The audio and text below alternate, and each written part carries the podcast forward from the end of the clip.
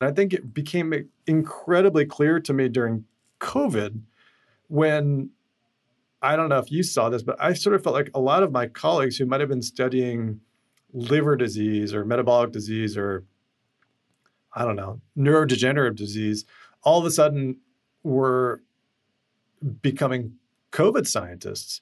And the reason for that was so clear, right? There was just all this money flowing in in the form of both government and non-government grants. And so if you put a big pot of money in front of people, they're going to do what they need to do to get that pot of money. Not otherwise specified has always been one of my favorite phrases in medicine. Not just because it's a fancy way of saying we don't really understand the root cause of something, but also because it captures the human impulse to put tidy labels on things that remain largely unknown.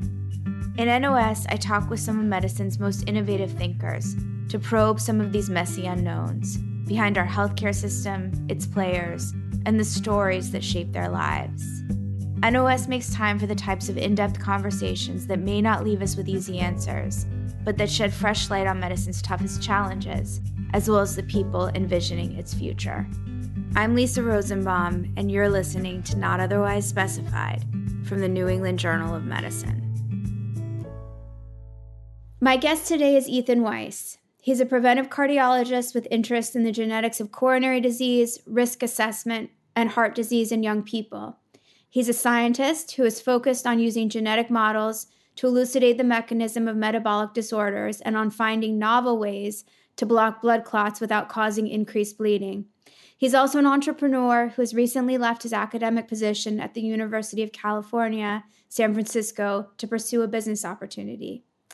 Ethan has an unusual ability to look at any issue from many different perspectives and for the past eight years or so, he and I have been having the kinds of conversations about medicine that often feel difficult within the unwritten rules that govern discourse on social media.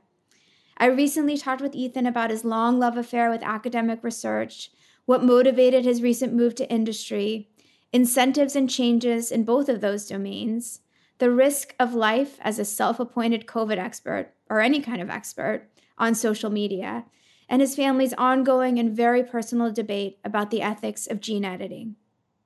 So, Ethan, welcome to the podcast. I thought we should start by talking a little bit about how you landed where you are. So, talk a little bit about what got you into science and then more recently into industry.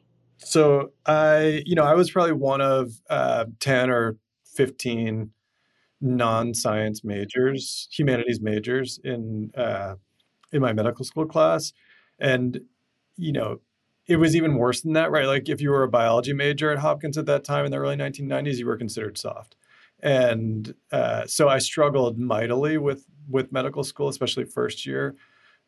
Back then, we shared our curriculum entirely with the first year graduate students, so there really was it was the same classes, same lectures, same people, same material and it was all assumed that people had heard this stuff for the fifth or sixth time, and I had been hearing it for the first time. So I went to but the dean of students at the time, a, guy named Frank Herlong, who was an important figure in my life.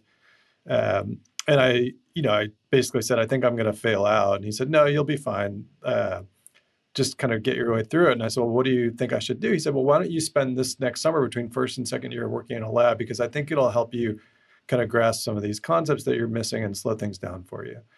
And so I went through this sort of exercise. Now, again, my dad was on the faculty there at the time, had been there for a long time. And so we had a lot of connections. And so I started calling these connections, asking if I could work in their lab over the summer. And, and I got like six or eight straight no's.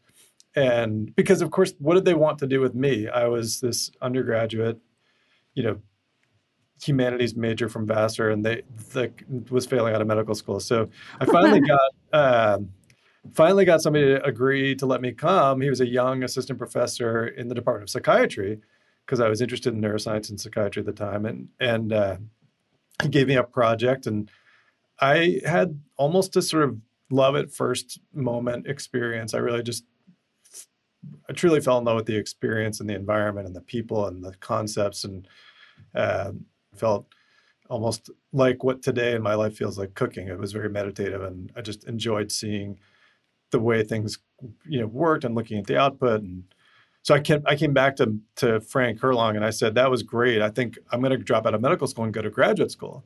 and he said, you know, why don't you take a few deep breaths? And um, that doesn't sound like a very good idea. And he said, why don't you take a year off between third and fourth year and go back and work in a lab and see if you really love it. And then you can kind of go from there. So I did that. I took the year between third and fourth year. And by that point, I had sort of become enamored with or interested in cardiology. So I found a lab that was doing cardiology research and um, and went and spent a year there. It ended up being almost two years by the time you added up all the sort of time on either end and the time it took to write manuscripts.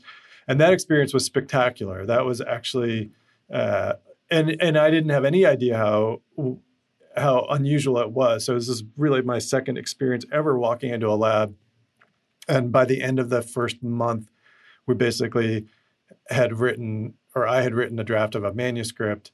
And then, uh, you know, by the end of the first year, we had a second manuscript that we ended up submitting and finally ending up getting published in the New England Journal of all places. And wow. it was actually a really fun uh, experience. And, and I, I, knew at that point I was going to spend my life doing science. And so uh, I just had to figure out what the clinical match to that science experience was going to be.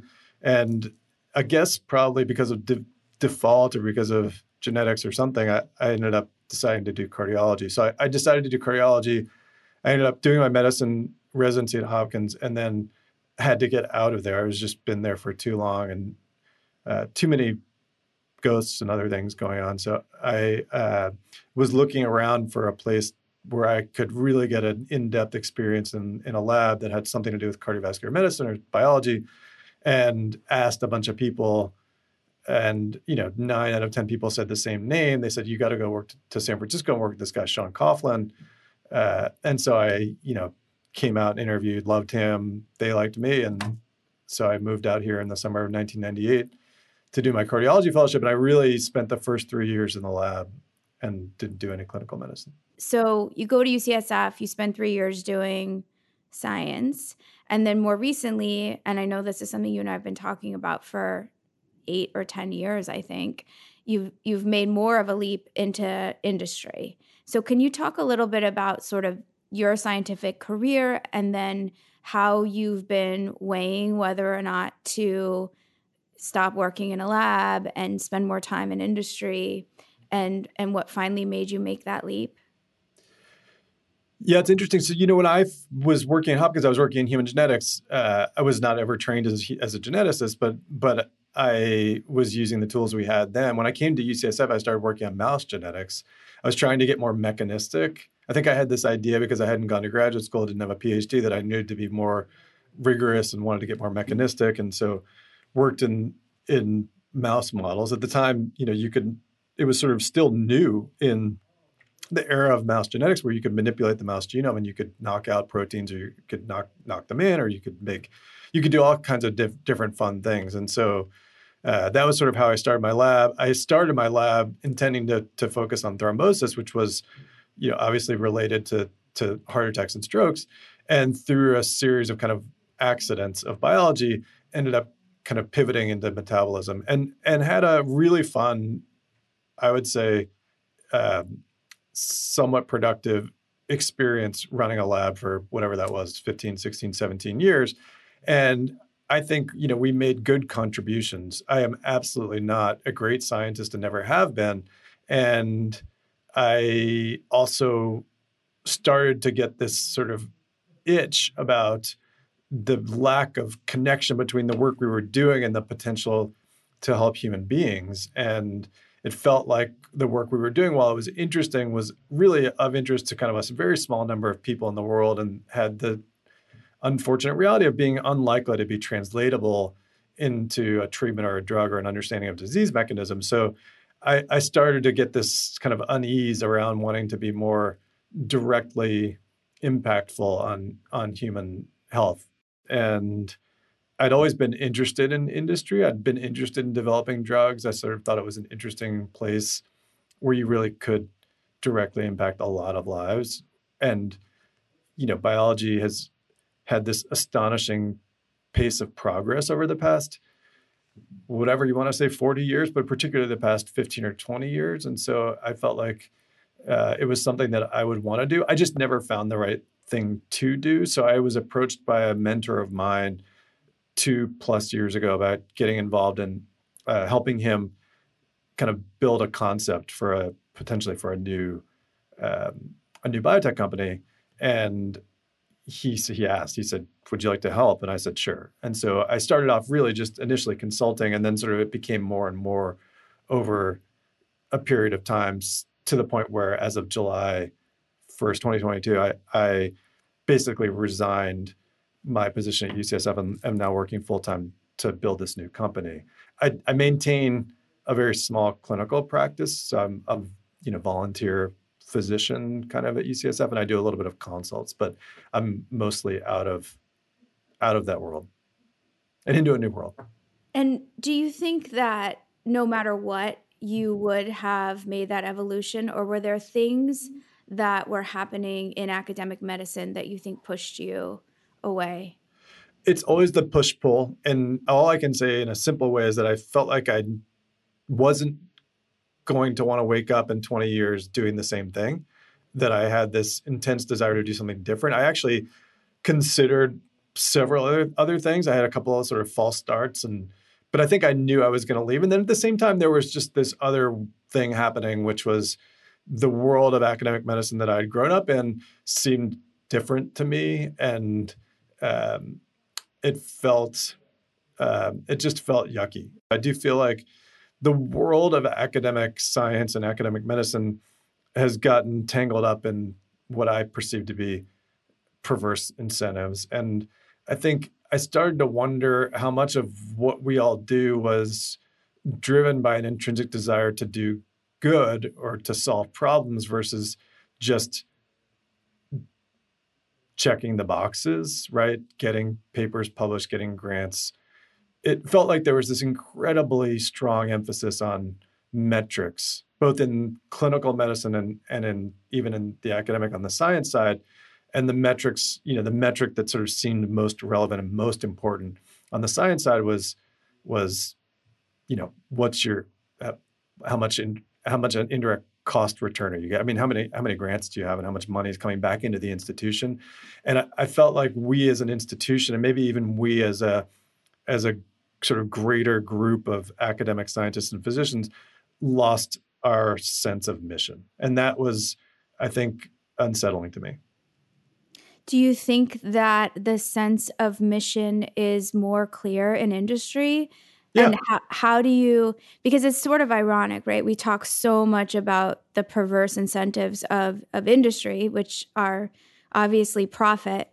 And in some ways, I find the industry incentives easier to deal with because they're just so transparent. So we all know that that any company wants to earn a profit, and so you can interpret data accordingly. Um, you can interpret study design accordingly. But the incentives that you're talking about in academia, I think, tend to be more obscure. I often think that we we don't talk a lot about how science is motivated by the need to get grants, the need to get published, etc. Is that something that resonates with your experience or not? Yeah, it does. I, I think it's true that the obviously, if you're a publicly traded company, you have a fiduciary responsibility to shareholders to maximize their value. And I think most of the people at these companies are motivated by wanting to do good for for human health and even the executives, but they also have an awareness that they can't continue to function if they don't uh, if they don't do that other you know sort of financial fiduciary job. In academics, I think it probably used to be that way but it definitely felt to me like it was a little bit more the what we're doing part of it is not nearly as important as that we're able to check all the boxes. And i think it became incredibly clear to me during covid when i don't know if you saw this but i sort of felt like a lot of my colleagues who might have been studying liver disease or metabolic disease or i don't know neurodegenerative disease all of a sudden we're becoming COVID scientists. And the reason for that was so clear, right? There was just all this money flowing in. in the form of both government and non-government grants. And so if you put a big pot of money in front of people, they're going to do what they need to do to get that pot of money. That that was sort of the sense. And maybe that's too cynical and I'm not saying that there is nobody in academic science who's not oriented the the right direction. I just felt like overall as a culture, it felt like the the direction was the wrong direction. And we see again and again examples of of this, you know, showing up where, you know, papers get retracted, people are making up data. I mean, there's all kinds of things. I think pe- people. Anyway, overall, that was sort of my sense. It's very personal to me. I certainly don't want to make an indictment. I, I'm very aware that there are a lot of young people who want to devote their careers to academic medicine and science, and I certainly don't want to discourage them from doing it. It's just this is how I felt, and I think I'm unusual because I myself had been in it for so long, but I also had grown up in it so basically every waking memory I ever had was around this world. And so I have a lot of scar tissue, right? I've got my own, I've got my dad's and you know everything else I saw along the way. Yeah, I don't think you're indicting all of academic medicine. I think you're hitting on this issue that actually is completely parallel to what's happening in clinical medicine as well, which is that you take people who are mission driven and want to do right by their patients and want to make the world better genuinely. And then you stick a bunch of incentives in front of them, whether they're quality metrics or RVU incentives or whatever it is, how we get paid. And it seems to undermine the mission and also leads to, I think, a lot of, of burnout. So I know that's something that you and I have talked about a lot, but is that something that you also felt like you were witnessing on the clinical side? Uh, yeah, absolutely. I mean, there, there's no doubt the same creep of these metrics that happened on the science side was happening on the clinical side. It was maybe even worse. But I'm I'm also cognizant that these institutions have to pay the bills, right? Like they have to exist. I think, you know, if you want to get into the really deep nitty gritty, that these nonprofit organizations had built themselves up to be these behemoth you know monsters and and had incredible financial pressures both on the clinical and the academic side that they had to meet and so it's not surprising then that somebody came in and said that you need to maximize your your profit or your financial return the reality is that probably went too far on both ends and and probably took this experience that I used to find joy in and, and made it not joyful anymore. Do you think there's anything we can do? I mean, this is basically when I write, this is what I come up against every single time, which is that medicine is this profit driven enterprise now. It seems the root ill of everything else that's going wrong. And I have no idea how to fix it. You know, it's funny. And on the clinical side, the, and I got I've gotten into trouble for saying this because I think it's counterintuitive and maybe even paradoxical. But we have, uh, you know, there's been this prolifer- prolifer- proliferation here in San Francisco. I'm sure it's the same in Boston and New York, other big cities, of these concierge medical practices. And in a weird way, and it's and look, don't get me wrong, this is for the elite of the elite, like the 0.1 of the 0.1 percent. These are incredibly expensive programs, products. Uh, that have not accidentally attracted the best doctors, but but what they've done is put these doctors in a position where they don't have to they pay them a decent salary, maybe even a good salary, but then they take all that other stuff away, right? So that those doctors are then not expected to worry about billing or compliance or any of those other things. They just take care of patients, which is probably the way it was, you know, in the old days. And I think what I see from those physicians is is a love and a joy of practicing medicine that I don't see a lot of other places. Uh, and again, I think while that model is certainly not portable and not uh, something that you could immediately apply to a, an entire society, I think there are elements of it that probably we can learn from, and I hope we can. I hope we do learn from because to me, the difference is is stark. Yeah, and it definitely feels like what we're doing isn't sustainable if for no other reason that the workforce is so unhappy and it seems like if the workforce is unhappy, then we're not going to attract the best and brightest from society to to become doctors, and society needs that. Yeah, I agree. Uh, uh it's I don't uh, to answer your first question. I don't have an answer because I don't think again I, it's not you can't take you know make a concierge model of work for the whole world or for the whole country but there is something i think there's probably a lesson there for people who are a lot smarter than i am. There's probably a lesson there for what it is that makes that experience so good for both the physicians and the other clinicians in this practice and for the patients. You know it's funny elon musk obviously is like a um, you know toxic um, radioactive name these days but uh, I thought it was interesting that when he started, at least my understanding of when he started Tesla, he started the first car they made was the Roadster, which was like a million dollars, and obviously only a handful of people in the world could afford to buy it. And his story was, or at least the way I heard it, was that he did that. He made this super expensive car as a sort of a, a foray into this thing, and that he would use what he learned from that to be able to make affordable cars for for everybody. Yeah. So I don't know. I'm not sure how affordable Teslas are today, but but it was an interesting model, right? That you're going to sort of, it's almost like you're going to, um, you know, tax the rich, right? You're going to sort of, you're going to use them as a place where you're going to develop these new technologies uh, because they'll pay for these super expensive things, and then you'll sort of, um, I don't know. Economists can probably tell you about it, right? I'm sure it was the same thing when when, when like plasma TVs first came out, right? They were probably only available to super rich people because they were too expensive. There's probably something for people who understand this. Uh, there's probably something to it, but that was sort of what I had imagined that maybe concierge medicine could serve like that, you know, the Roadster or you know, expensive TV from 1999.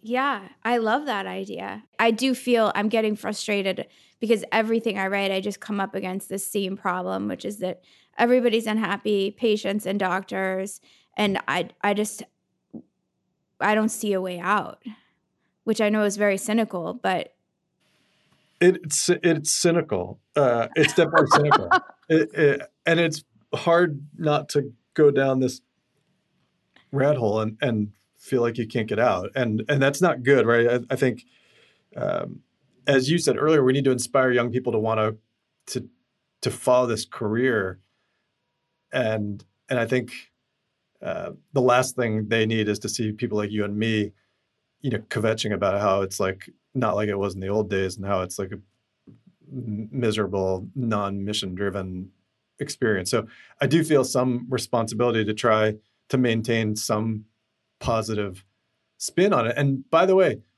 I fully love the experiences I've had since I started in medical school in 1991, 31 years ago. It's been amazing. I mean, I love being a doctor more than anything. So the I think my feeling of needing to save it comes from just this deep love of medicine still and this idea of all that it can be. I think the the reason I write, if I could say there's one reason I write, is because like I want medicine to be for everyone what it is for me, which is like this wonderful experience that I wouldn't trade for the world, you know? I think, you know, the big question for me, I've got, you know, two teenage daughters, and the big question I get asked all the time is would you recommend this career for your children? And, you know, independent of whether or not they would ever want to do it or whether or not they'd be right, I would very much. I think, uh, I'm hopeful because I did I did start medical school at a time when there was a perception that medicine was dying. It was sort of the era before that first, you know, sort of uh, attempt at at real healthcare reform. But there was a sense among I remember distinctly among my dad's peers and other people that medicine was sort of doomed, and that there was tremendous unhappiness among practicing physicians at that time in the late 1980s and early 1990s. And so I remember thinking to myself, well, why am I doing this? But naively, I just thought, well, at some point it's going to just get better. And obviously for me, it did. I don't know if you go back and ask those people if it's better, if it ever got better from where they were in that period of time to now, or if it's worse now. It would be interesting to kind of ask for the ones who lived through it. But I do think it's reasonable to believe and to hope that that some of these things are going to get fixed. I also think that a lot of what we talk about is probably unique to, or at least um, highlighted in an academic center. And I do think academic centers, both on the research side and on the clinical side, are reaching a reckoning point that they're going to have to figure out. That mm-hmm. there's there's a, and I don't know enough about it to be able to speak wisely about it, but it feels like there's something going on here that is new and unique and bad and is true across every institution that we all know. That's that's a sense that I have. So I, I do think probably outside of these centers, it's it's probably a little bit different, um, but inside, it's it's an issue. Yeah, I agree. I mean, I, certainly that the vibe I get, and I'm not sure how much the pandemic was a tipping point in that sense, in terms of people feeling more exploited than they had even before.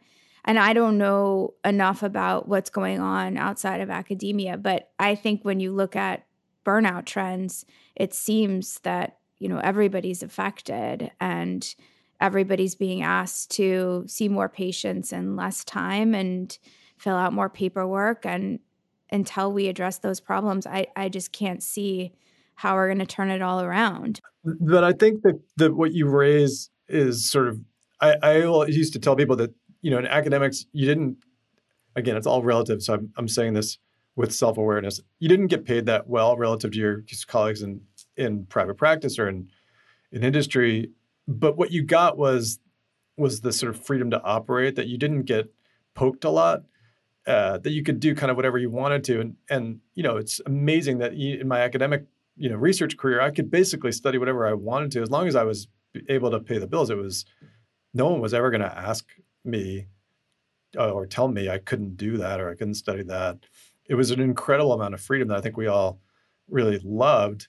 Um, it's probably a little bit unrealistic to think that that's going to exist that in that way forever. But I think what's changed in in academic medicine, particularly over the past 15 years, is that the amount of poking that happens has gone up a lot. So, you know, you mentioned a couple things, and obviously the EHR gets a, a, really bad rep, but it's it's a big factor, and I think it exposes this sort of reality that a lot of the work that we do, work we do, is really oriented towards a billing cycle event as opposed to trying to do what we can to take the best care of our patients. Can you talk a little bit about when you went to New York Presbyterian Hospital during COVID to volunteer, because I think one thing that struck me about your time there was how a lot of those administrative requirements were swept aside and what that was like for you, what it looked like. I mean, it was great. It was, uh, first of all, I wasn't, I was in a different institution. I didn't really know anybody and I knew I was only going to be there for a couple of weeks. And so I didn't have this like not that I ever operated that way too much in a normal world, but I didn't have this fear of like, oh, I'm going to get in trouble. And uh, I kind of a few times said to myself, well, if they don't like this, then they can just send me home. And that was obnoxious, but I was there obviously as a volunteer, and I think they were grateful to have me. And uh, but it was an amazing realization that the work I was doing was entirely 100% devoted to taking care of extraordinarily sick patients, and that everything else that we did got put aside. And that was it was almost like you know after being confined in a small cell for 25 years and then being able to walk out into nature it was amazing. It felt it felt so good and we all felt that way. And i think that team sense of hey we're all here to do the same thing. It was so clear what we were there to do right? It was there was no mystery about it. Are we here to increase revenues? Are we here to be compliant? Are we here it was we're here to save lives. That was it.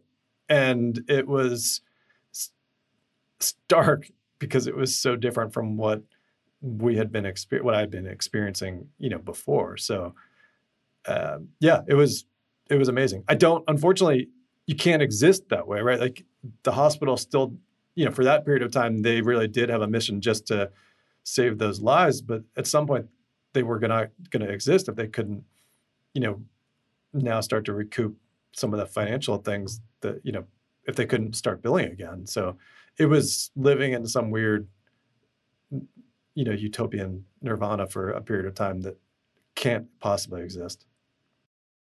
And so let's talk about what happened to you on the way home. So you hmm. flew home and you were on the plane and I think there had been promise from the airline, I think it was United, that there would be social distancing on the airplane, right? And again, this is like peak, peak, peak pandemic time. And you take a picture that I think went viral that showed that everybody was just sitting next to each other like normal. Is that is that right? Can you tell? I, I want to hear a little bit about what yeah. happened, but I'm more interested in how it sort of changed your relationship to social media because I, I yeah. really want to talk to you about that. There's a backstory, which is, um, you know, if you go back to that period of time in March of 2020 when COVID first showed up, we're, we're all trying to figure it out. And at that time, there were no COVID experts because there was no COVID. So I think those of us who were active on social media and were scientifically literate and were curious dove in. And you know, very early on, it was clear there were some people who were going to become sort of COVID experts on social media, and I definitely felt like, at least for a period of time, that that might be me because I had a you know I had a presence and uh, I felt like I could communicate fairly effectively, and so I definitely got sucked into this thing uh, hard. And actually, I wrote a uh, I wrote a piece on the plane on the way from San Francisco to New York. I wrote a piece that ended up getting published in in one of these science blogs about what I was doing, and it was like totally self indulgent and. Um, in retrospect, it's like I, I'm embarrassed. I'm so embarrassed about it, but ostensibly it was sort of like how I'm, you know, making this great sacrifice to, you know, put my life on the line, leave my family behind, and go to New York and save all these people. It was, you know, it was, it was like vomit emoji. Yeah, I mean, it really. Uh, but I definitely got a lot of love for that, right? Like I got so much. I used to keep track of my Twitter followers over time, and like from that period of time, it was like a straight up line. And so then I don't know if you remember, but there were the chair of surgery at Columbia. I can't. I think his name was Craig Smith. Was writing these like blog posts about life in that hospital in the spring of 2020, and they were magical, and people were completely blown away. And he uh, was like, you know, beloved because he was giving everybody this sort of inside view into what was happening in these hospitals. And by the way, no one else was allowed in the hospital. It didn't matter if you were if you had a you know relative dying there or whatever it was there was no one on the outside coming in. So people who were on the inside were able to tell these stories. And so i remember on the way somebody said to me i don't remember who it was said you should do one of these like blog things and like tell your story as you're there.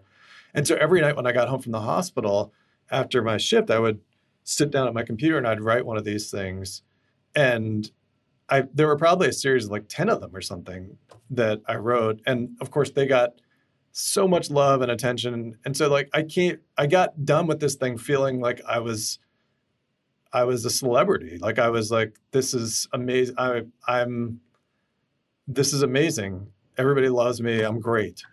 And and then i get on this airplane and yeah so united had sent around this email a week before saying we value your health and like we're all we're going to keep you remember they kept the middle seats blocked which of course is like so silly but at that time we didn't know. So and it felt comfortable to not have somebody sitting directly next to you for six hours on a transcontinental flight. And so we get on this flight, and we had been told all along, like, they're going to keep the middle seats blocked. Da, da, da, and there are a bunch of us coming back from being in New York, coming back to San Francisco. And then we get on the plane, and all of a sudden, every seat on the plane is full.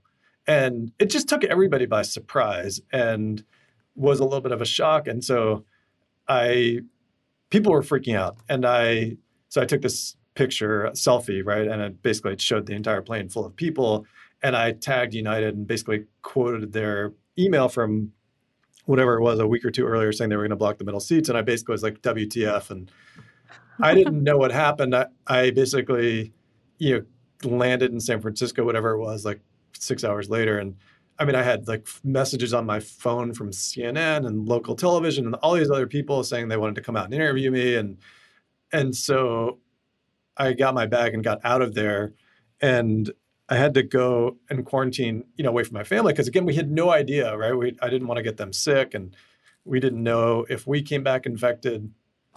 And I went and quarantined by myself for a few days and had this like incredible onslaught of media attention, and um, basically through the incredibly strong personality and will of my wife, uh, who kind of at one point said to me, Ethan, who the hell are you? Like, who have you become? You are not the person that I married. Like, this is weird. And what's going on? And thankfully, she got through to me, and I realized, like, this is definitely not me. And so I kind of stepped away slowly and then more so from this idea that I was going to become like a COVID celebrity. Uh, and that was that. And when she said this isn't you, did she mean because there was this part of you craving the affection and love of all of society? Is that the part that stood out to her?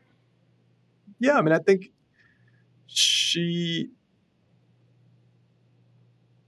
I mean, she married an introvert, right? Like, I think it's kind of funny. Some people don't believe it, but I, I was a very introverted kid and stayed that way through college and got more confident and was able to, you know, function pretty well. But I'm still inherently an introvert. And she was like, what the hell is going on here? Like, who are you? And I think she was just sort of like, this is not the person, you are not the person that I've known for the past, whatever it was at that time, 20 years. And, um, and I, mean, I think it woke me up that I was it wasn't me. Like I was obviously responding to some again incentives. I was responding to this love and to this attention, which quite frankly felt amazing. And if it hadn't been for her saying to me, basically, it's you know them or me, I think you know I have no idea what would have happened. I I think I probably do know what would have happened because I'm not sure I would have had that insight or awareness to recognize it on my own. But thankfully, I have a very strong wife who kind of didn't let me not know it. So, and you actually helped a lot. We talked a lot back then. We talked a lot, yeah. but I understand the the desire for attention. I also understand sort of when something is addictive, it's addictive. And I mean, it felt to me like when we were talking about it like an addiction. And I think that's how it is for for so many people. And you know, can you talk a little bit though about how you pulled back and then what that was like for you? Oh, I mean, yeah, so it definitely was an addiction, and, and uh, in this case, it was you know, I had an intervention. The intervention was powerful, right? And, and I don't want to get too personal here, but my wife was very direct about what she said to me. In addition to sort of phrasing it and framing it as this is not you and I don't know who you are, she was very clear that it was not to her liking and that she felt like something weird had happened to me and that I had to get it together. So I had this very strong motivation to be able to, you know, put my family back together. And at that time, I was still outside of my home, so it was even worse. It was kind right. of really scary. And so I had this, you know, sort of fear of, oh my god, I'm going to lose my family. And so it was kind of easy for me to say, I'm going to give up this like path to becoming Dr. Oz and go back to being a normal person and um, and have my family. But it was a really, really powerful thing. I mean, it was uh, I I've never done cocaine in my life, but I could imagine that it's probably similar to the first time one does cocaine. It was just euphoric. So you had this come to Jesus moment, but a lot of people didn't, right? And then, you know, we didn't know it at the time, but the pandemic is still going on in its own way, but certainly went on in a way that captivated the world for another two years or so. So, can you talk a little bit about how having this realization in yourself sort of shaped what you perceived and the rest of the scientific and medical communities as others some in a completely warranted way you know stepped up to communicate science to the public and some seemed to be a bit more opportunistic for lack of a better word There was clearly an element of service there. I don't. Uh, there were people who, you know, Ashish, uh, Ashish Jha is a great example, right, of somebody who is a gifted communicator, and at that time was providing a great service to humanity to be able to untangle this incredibly complicated web. And he, I think, net net was providing a good to the world.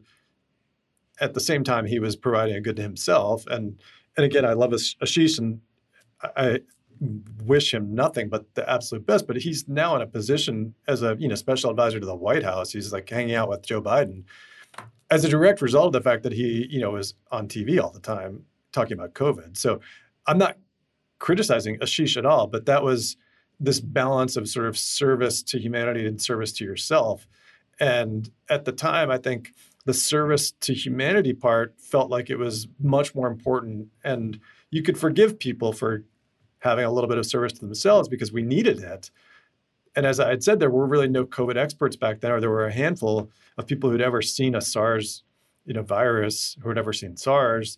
And but then over time, you know, as the pandemic wore on, I think it sort of at some point felt to me like, well, gosh, there are a bunch of people out there who understand epidemiology and infectious diseases and understand viruses. And at some point, maybe we should like give the keys of the car back to them. Like, I don't know why I, as a cardiologist, should be, you know, the one who's become an expert in an infectious disease pandemic. And for me, it was just you know, once I saw it, I couldn't unsee it, and so I, I, I felt like you know, for me personally, I just had to to to stop and go back to being talking about and thinking about and opining about things that I knew well and feel like I could be informed on.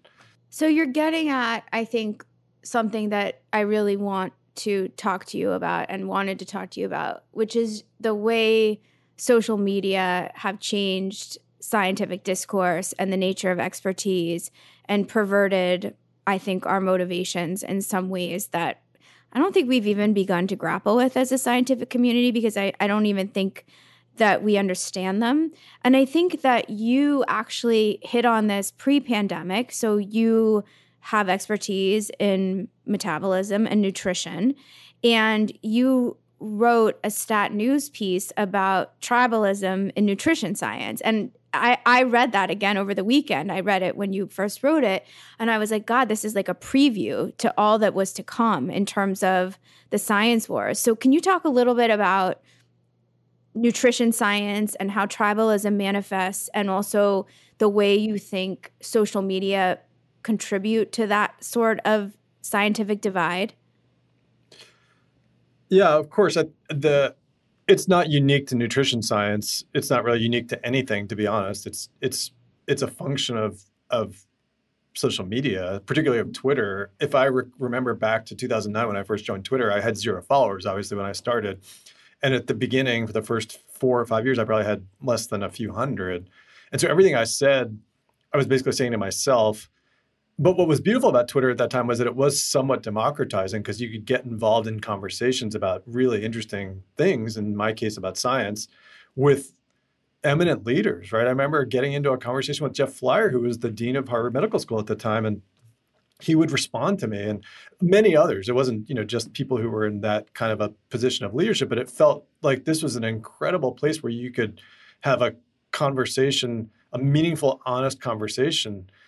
And uh, there were no consequences. And then, of course, as your follower count increases, the more everything you say actually is scrutinized and matters. And and then also, I think you begin to kind of understand the things that drive those increases in follower numbers, and it becomes a different thing, right? It becomes more about cultivating your own presence than it does a place where you can learn and teach and do all these other things. So I think Twitter is a funny place because almost by definition, it like it it becomes uh, impossible to sustain. Right? It's almost by definition that you can't keep going.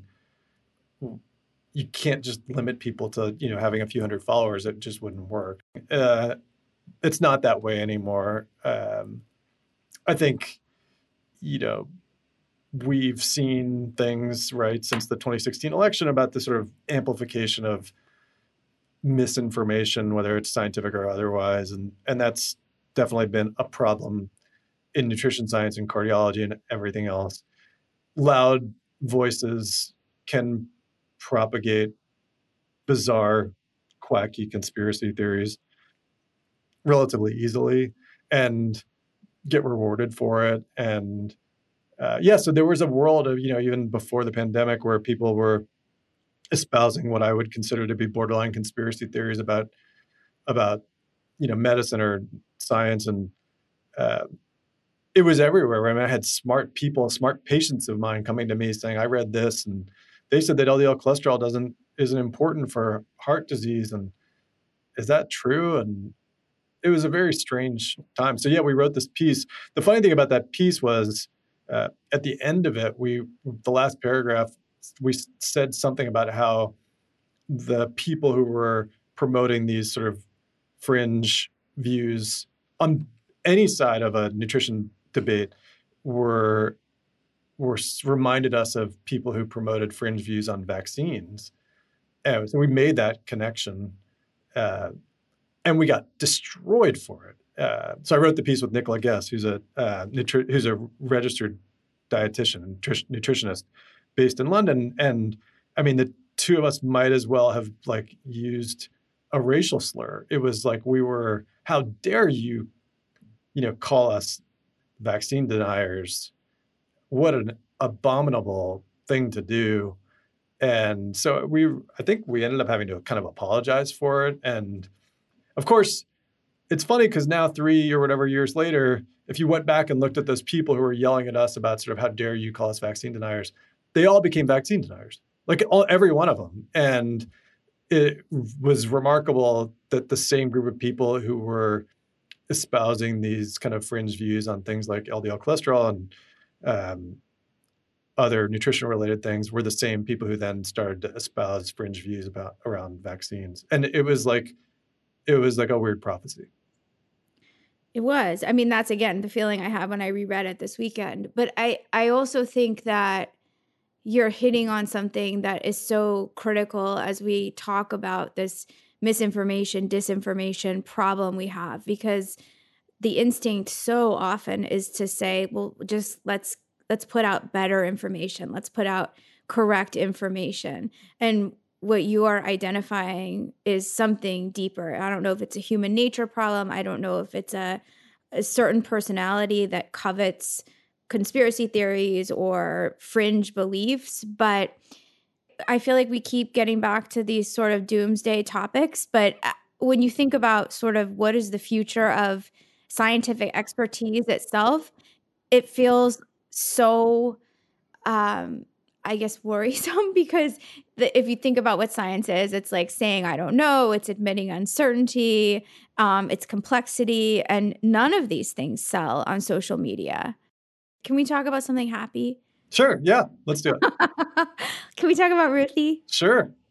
So I think the first time that I interviewed you formally for a piece is um, when I wrote about CRISPR in 2018 after the Chinese scientist he had CRISPRed babies for the first time, embryos, germline editing.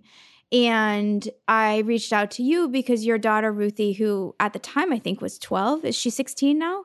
Uh-huh. Uh, she has albinism and is legally blind, and it's a monogenetic disease, as far as I understand. Is that correct? Correct. And so a lot of ethical issues were raised as far as the potential for germline editing was concerned. But one of the many was, you know, does this mean that people are going to start editing out disability in their offspring? And so you and I talked about sort of how this would have affected your decision about whether or not to edit Ruthie's genome. Do you think if you had the option for germline editing, you would have edited her genome? And given that you didn't have that option and you have a daughter you adore, do you feel like that's something that you would have regretted? Yeah, obviously, I've thought about this whole thing a lot, and I have had the benefit of being able to discuss it with Ruthie a lot from the time she was a relatively young kid. I think even at the age of nine is when the first time we ever talked about this.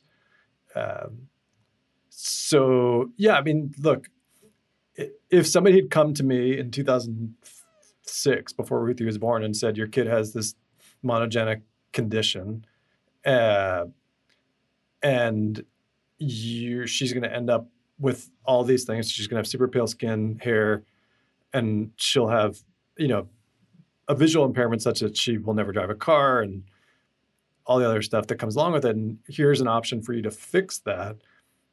Would we have fixed it? Absolutely 100%. Like we wouldn't even have thought twice about it. In fact, I remember, um, we'll never forget the day when I, you know, figured out that Ruthie had albinism and Palmer came home from work and I told her, and I'll never forget the reaction that she had. And it was, you know, frankly, one of, of just terror and, and fear and hopelessness and yeah. So, you know, over the years, of course, there was no option for us to do anything other than to embrace and love the kid that we had, not the kid that we wanted to have or thought we were going to have. Uh,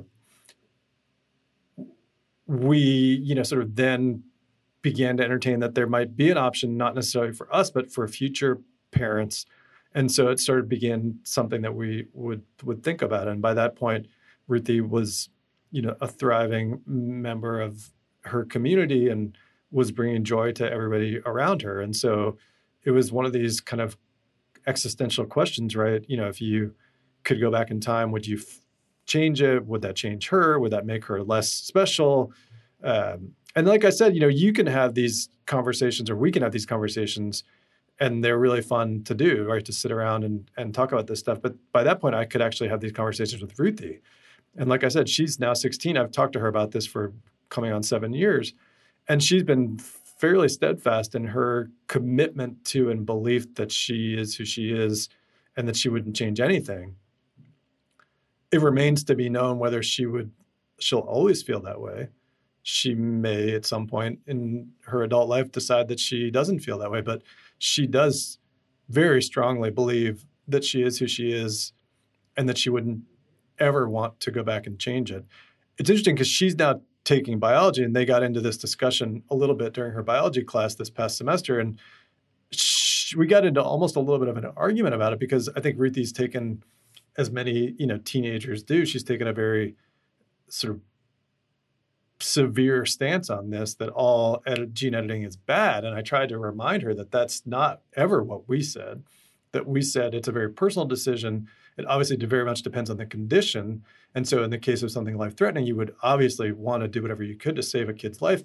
But even for those things that aren't necessarily life threatening, like albinism, it's a parent's decision or a parent's and a family's decision to do it. But Ruthie had a very hard time seeing that. Even for a life threatening condition, she sort of couldn't help but fear the worst that CRISPR might bring out in our society. So it was interesting to see how she's become almost like an activist against gene editing now, which I think is somewhat understandable and somewhat is a product of, of her age. But it's kind of interesting to have that conversation with her now and to think about it. So anyway, that's a very long-winded answer, but we would not today, nor would we ever have, um, you know, since the time that it's been possible, considered gene editing her. What I've said all along is if she ever came to me or to us and said, "Hey guys, I want to be able to see normally. And if there is a world in which we could offer that to her, we would most one certainly 100% do that. That she's at a stage now where she's a, effectively an adult and she can she can make that decision for herself. I'll tell you one last thing, which is kind of interesting, which is she um, one of the features of her albinism is she has nystagmus, so her eyes beat back and forth horizontally, which she doesn't notice, but obviously you can see it. And uh, we didn't know this, but it affects her visual acuity, which is makes sense, right? That if your eyes aren't always focused, that you're not going to see as well. We went to see a new ophthalmologist over the summer, and he said that there's this experimental surgery that they can do, which sounds kind of crazy, where they go and they they cut the optic, uh, the the uh, whatever they're called. What are the muscles? The extraocular oh. muscles, and uh-huh. then they uh-huh. just reattach them. All they do is they cut them and reattach them. And the, in some number of people, that cures the nystagmus and they can make the visual acuity get better. And so I sort of said to Ruthie, I was like, wow, this is great. This is like amazing. You can, you might be able to drive a car and it, you know, it'll mean you don't have to struggle so much to read and get headaches and do all the things that, you know, and she had none of it. She was like, that's cheating. I will not do that. Wow. She felt like it was cheating for her to improve her visual acuity um, and wow. refused to even consider it. She is an amazing kid.